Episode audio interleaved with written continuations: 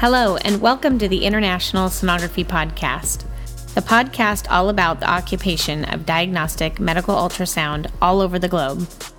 I'm your host, Jamie Fujikawa.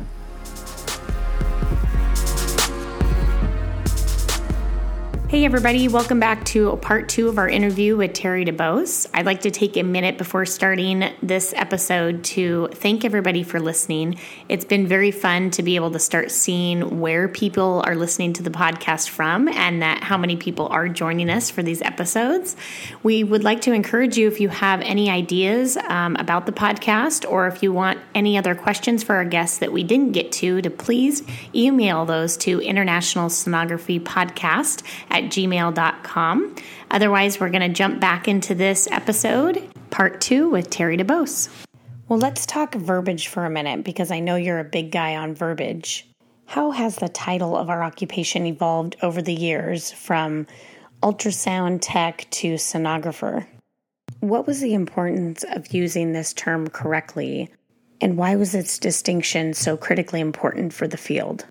It's still controversial.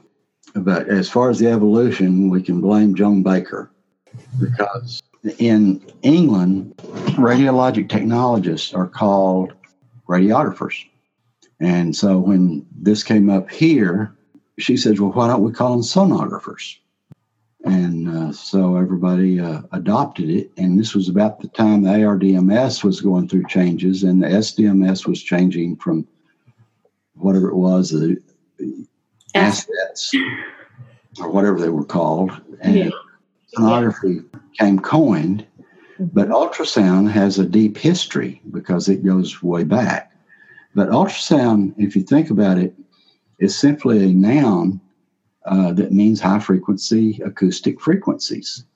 And to use it as an adjective, it would have to be ultrasonic or an adverb, ultrasonic. If you're talking about an image, it would be an ultrasonic images. To say ultrasound image is it's it's not grammatically correct.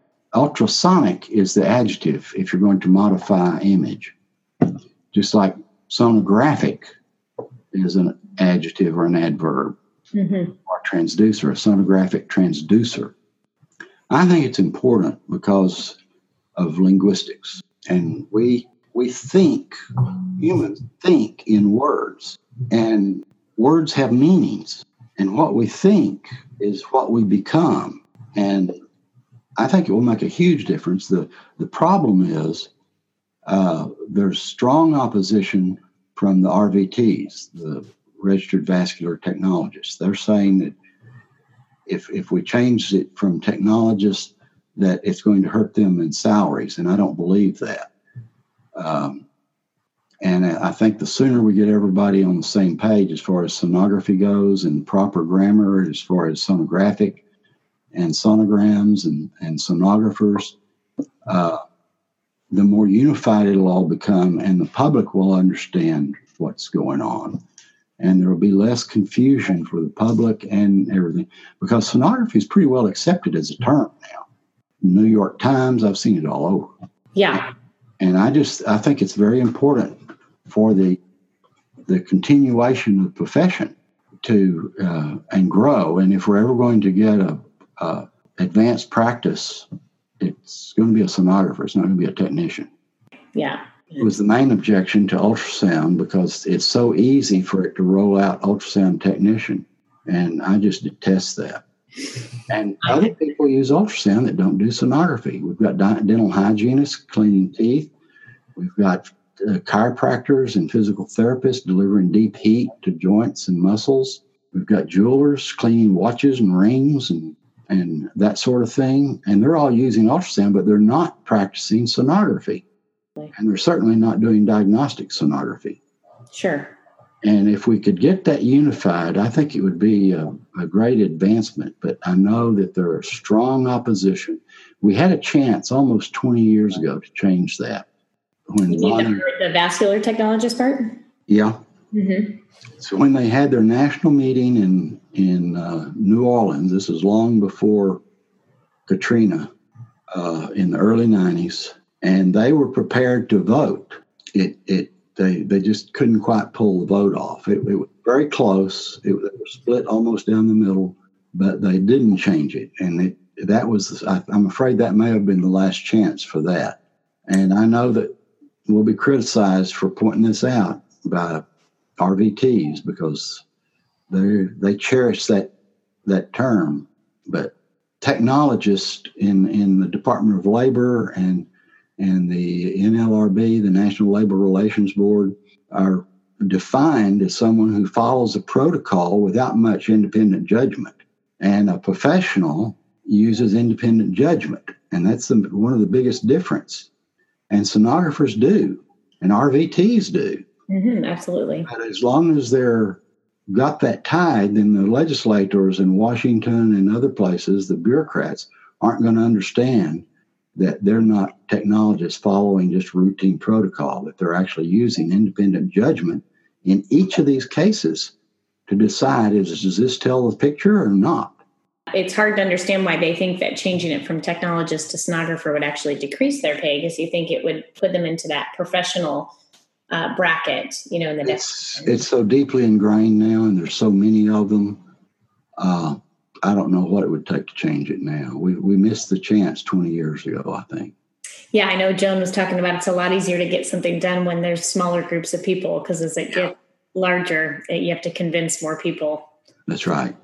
You know, I think it would be better for the profession in the long run, and it'd be much easier to move to advanced practice and master's degrees. I think if we had a single unified approach to the linguistics of our profession.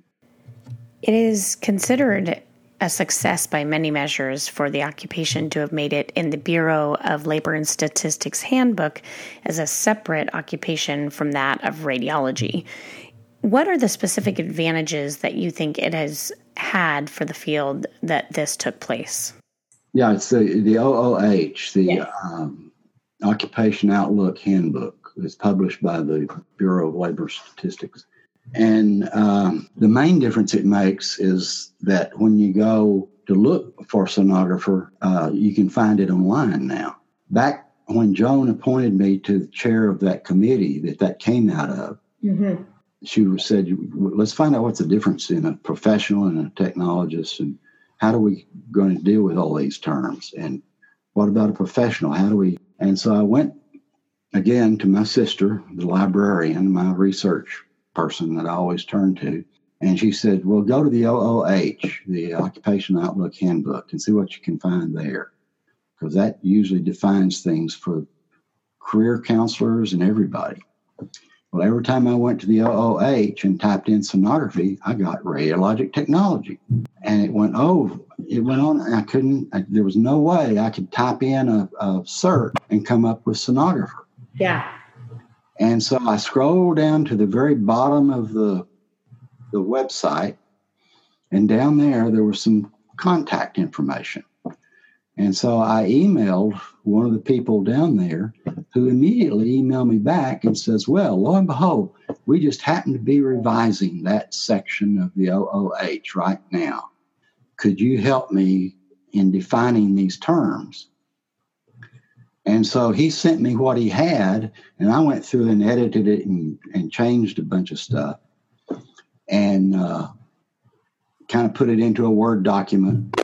And but before I sent it back to him, I sent it to Joan Baker and uh, Steve McLaughlin, who was president after Joan at that time, and said, We need to edit this and get it back to Washington as soon as we can. And so they got together and they, for the most part, agreed with what I'd done. They did some other stuff, and we came up with a concise description of a diagnostic sonographer. And we sent it back to them, and they made a few changes and they published it that way. So now, whenever a career counselor is looking in the Department of Labor's literature to find something about sonography, we actually come up. It doesn't take you to radiologic technology anymore. And what, what was that year that they officially changed it? About 2000, probably. Okay, that had to be. I took an aptitude test in 2001, and my number one came up, I should be an auto mechanic, which was not going to. but number two, um, you know, I guess associated by the engineering aspect was sonography, and I had no idea what it was. So that's how I kind of went and looked it up. But I remember typing it into Google um, you know, uh, sonographer, and of course, it tried to take me st- to stenographer for a long stenographer. Time. Yes, that's been a great complaint. But then, yeah, but then I was able to see it in the BLS, and that's where I it took me to. So, so I, that just seems like just such good timing that you contacted them, that they were revising it, that you guys got a chance to put your hands on it. All coincidence. Yeah, it just just happened that that's way. Great. And as far as the year, it was before Steve McLaughlin died and it was during his presidency that we were working with Washington. Now, I don't know when they actually published it. It may have been after he was president. I think it was 2003, maybe, where they finally published it. And 2001 was like the first when you that's, That's about right. It was it was after Steve was president, maybe after he may have still been president. I don't know. Mm-hmm. But he was very involved. He and Joan Baker were very involved with helping to edit all of that that stuff. It, it, it, it, I certainly didn't do it alone. There, there, was a bunch of us involved, and fortunately, I think we did a pretty good job of it. Yeah, yeah, we appreciate it. Sure, being downstream from all that. So, what are your thoughts on the current career ladder options for today's sonographer? Well, if you're interested in OB-GYN, I would go for a master's in genetics counseling because you're going to be able to fill two jobs. It'll make you golden. Beyond that, we need a master's degree. It's it's going to take a while to get there. Mm-hmm. Now, now, advanced cardiac is now around, but the advanced practice has still not been able to yeah. to be available. What are your thoughts on that? Well, advanced practice is simply a, a, a title that anybody could uh, write a protocol and a curriculum for call it a master's degree and and put the hours you need into it. It'll be a longer curriculum.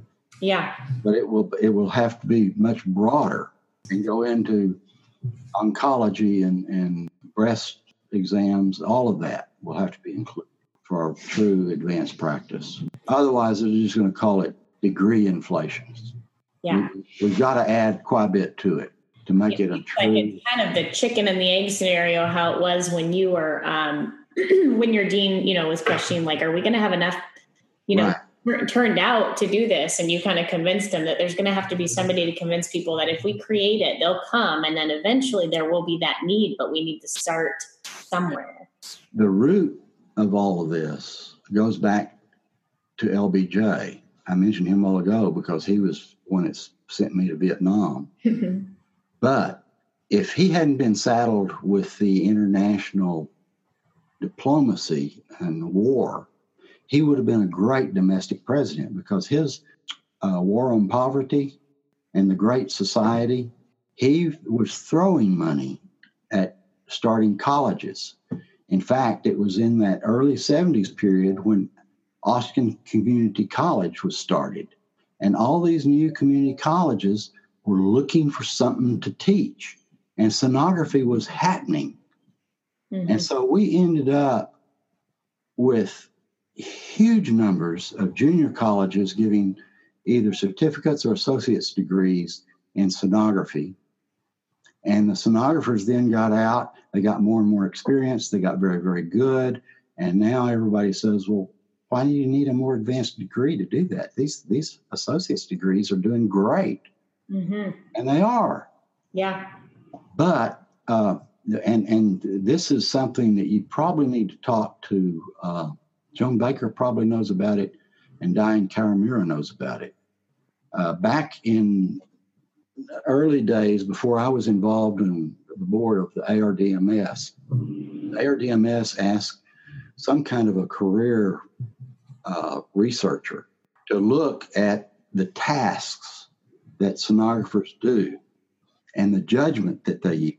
Mm-hmm. Deciding is this image right or is that image right? And and they came back and they says, really, your people, even though they only have associate's degrees or certificates, and there weren't many bachelor's degrees in those days, they said they're really performing at the level of a master's degree. because they're using their independent judgment. They're making diagnoses, and that was the that was where it was, but we never got beyond that point. And yeah. they're still performing at that level. Are diagnostic sonographers. Yeah, absolutely. And as subspecialties, I feel like branch out and people are specializing more. It's even more so. Yeah, yeah, it's getting real fragmented. It's going to be hard to pull it all together. I believe me. I mean, well, then this kind of leads into this question: as many of the first generation sonographers are quickly approaching retirement, what are some of the greatest achievements by this group, you included, and and Joan Baker, um, and many others? But uh, what baton are they passing on to these generations who are following in their footsteps, and what remains to be accomplished within the field? Mm. Well, what they're passing on is a mature profession. And what needs to be done is to bring the educational level up to where it's commensurate to the actual tasks that sonographers do. Diagnostic sonographers are doing diagnosis. And if they don't see it, the physician will never see it. I don't know how we're going to get across that.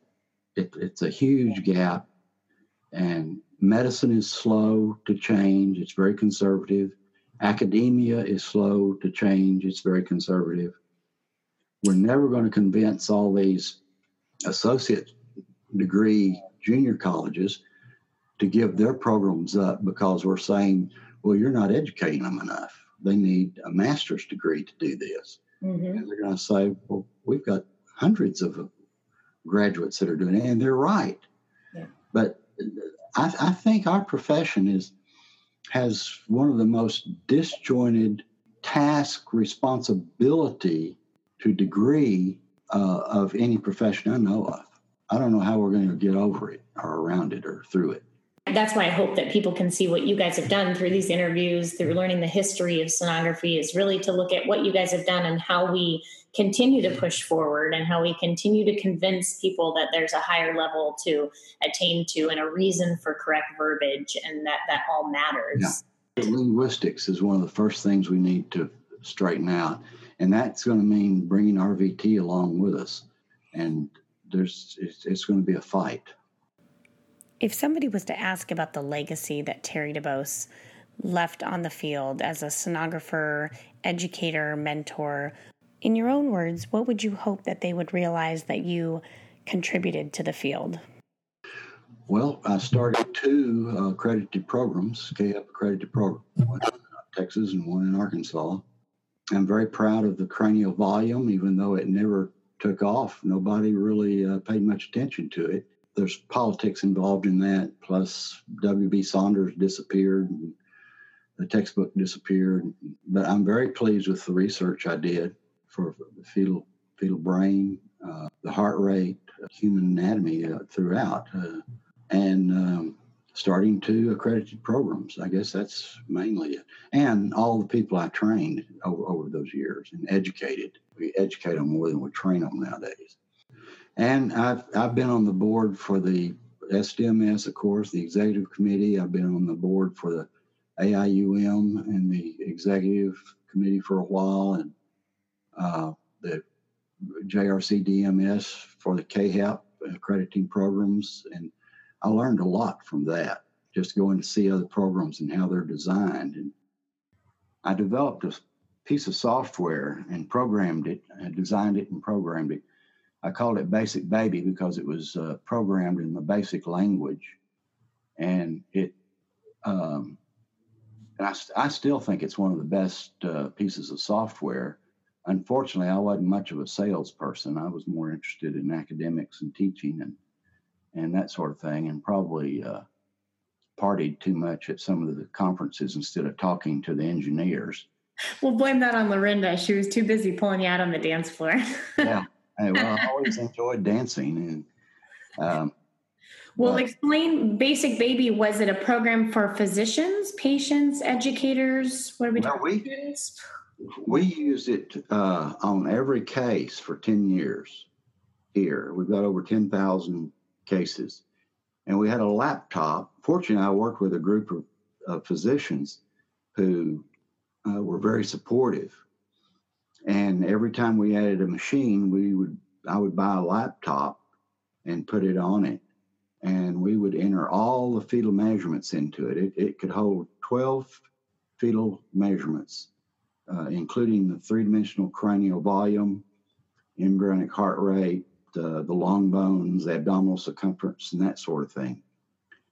And then it would work, it would automatically display statistics and a uh, bell curve of the distribution of the parameters so you can see the proportionality of the parameters against each other uh, over a timeline.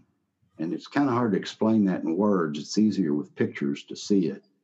But um, I sold several hundred copies in the 80s, and, uh, but none of the manufacturers ever picked up on it. I was kind of disappointed by that, but that's probably my fault for not being a salesman. At least that's what Mimi Berman told me once. well, yeah, and it could be that they were actually trying to have their own engineers figure out how to put those things on the machine.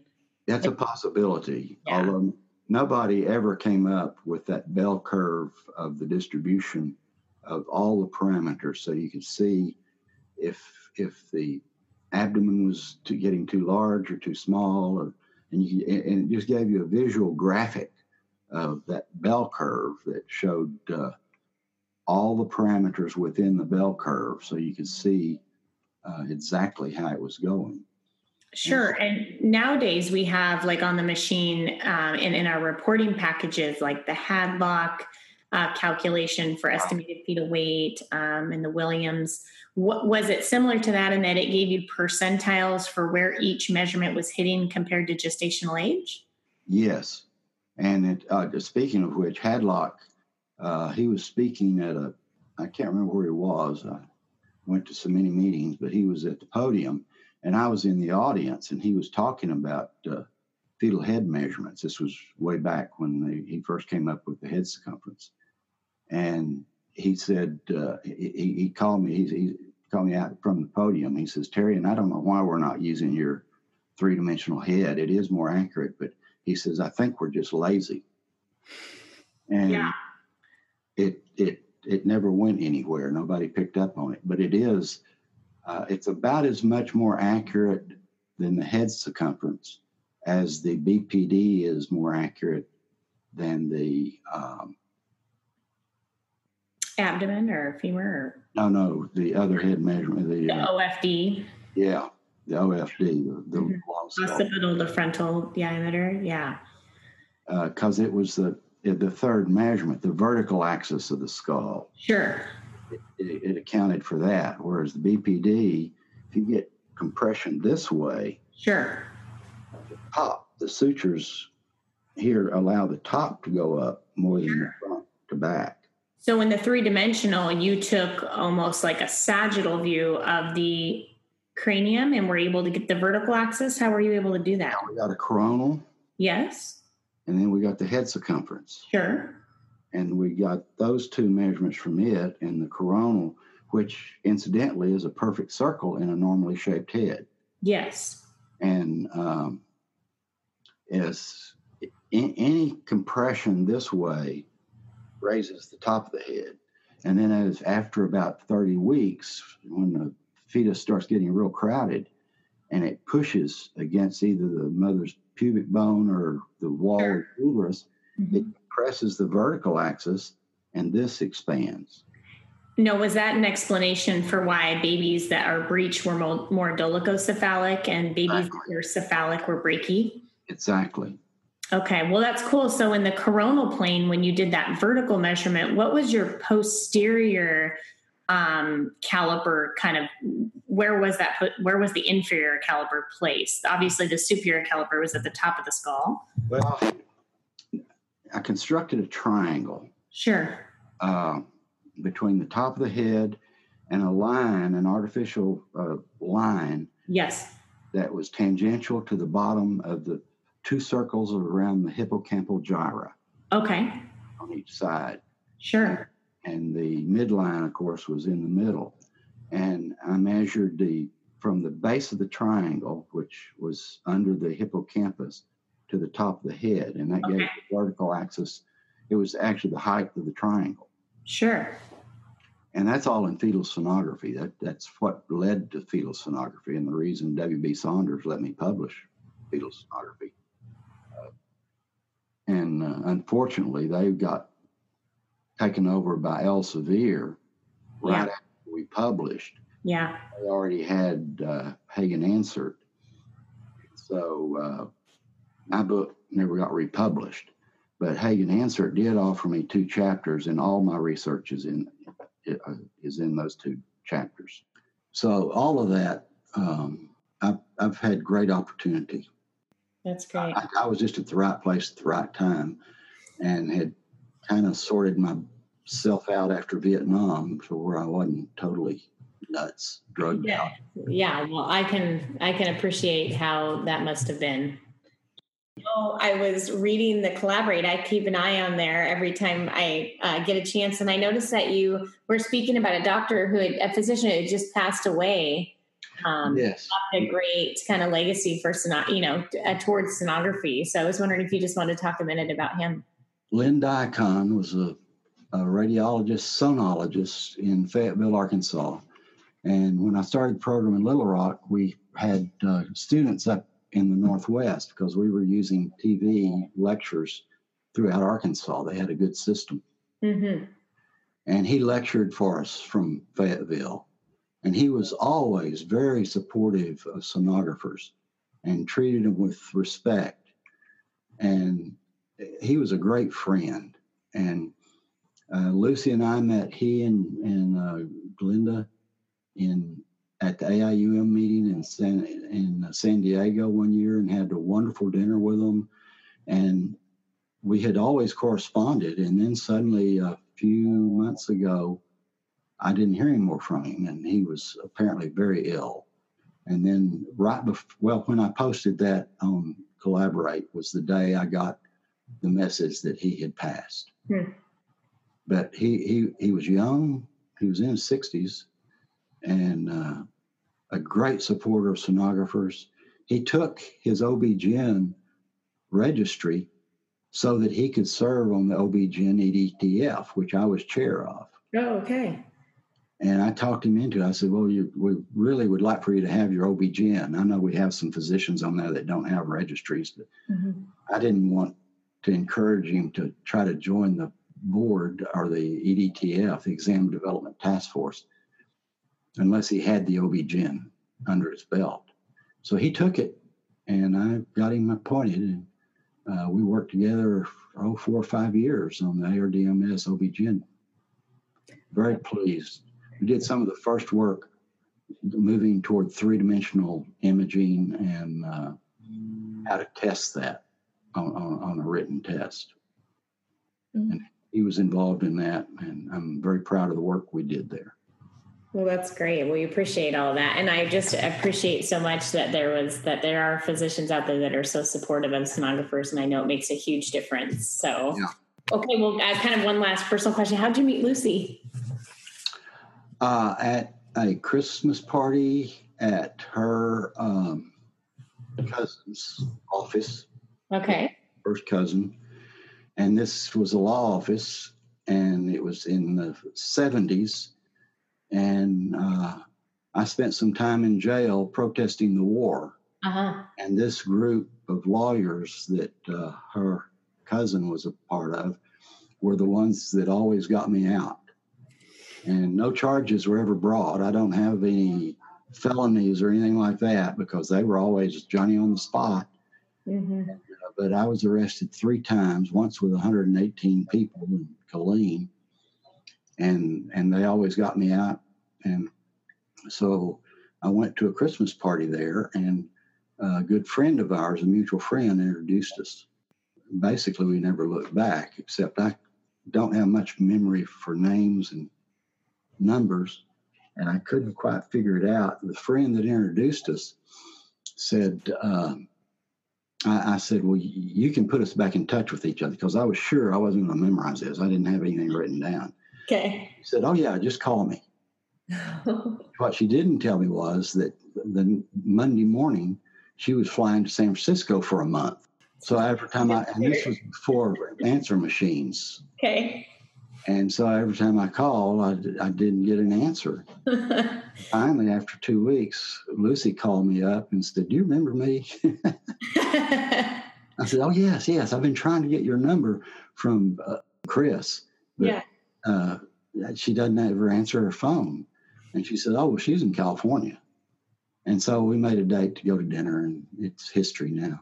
oh, that's great. Terry, we'd like to thank you so much for your time and the dedication to the occupation of sonography. Please come back and join us for episode five when we interview Chelsea Meyer Wright, who is not only a practicing clinical sonographer, but also the creator of the Facebook page Sonographers Do It in the Dark. We'll get to sit down with her and see what inspired her to create the page, what it means to run a social media site this day and age for the occupation and what she sees in store for the future of our profession. See you then.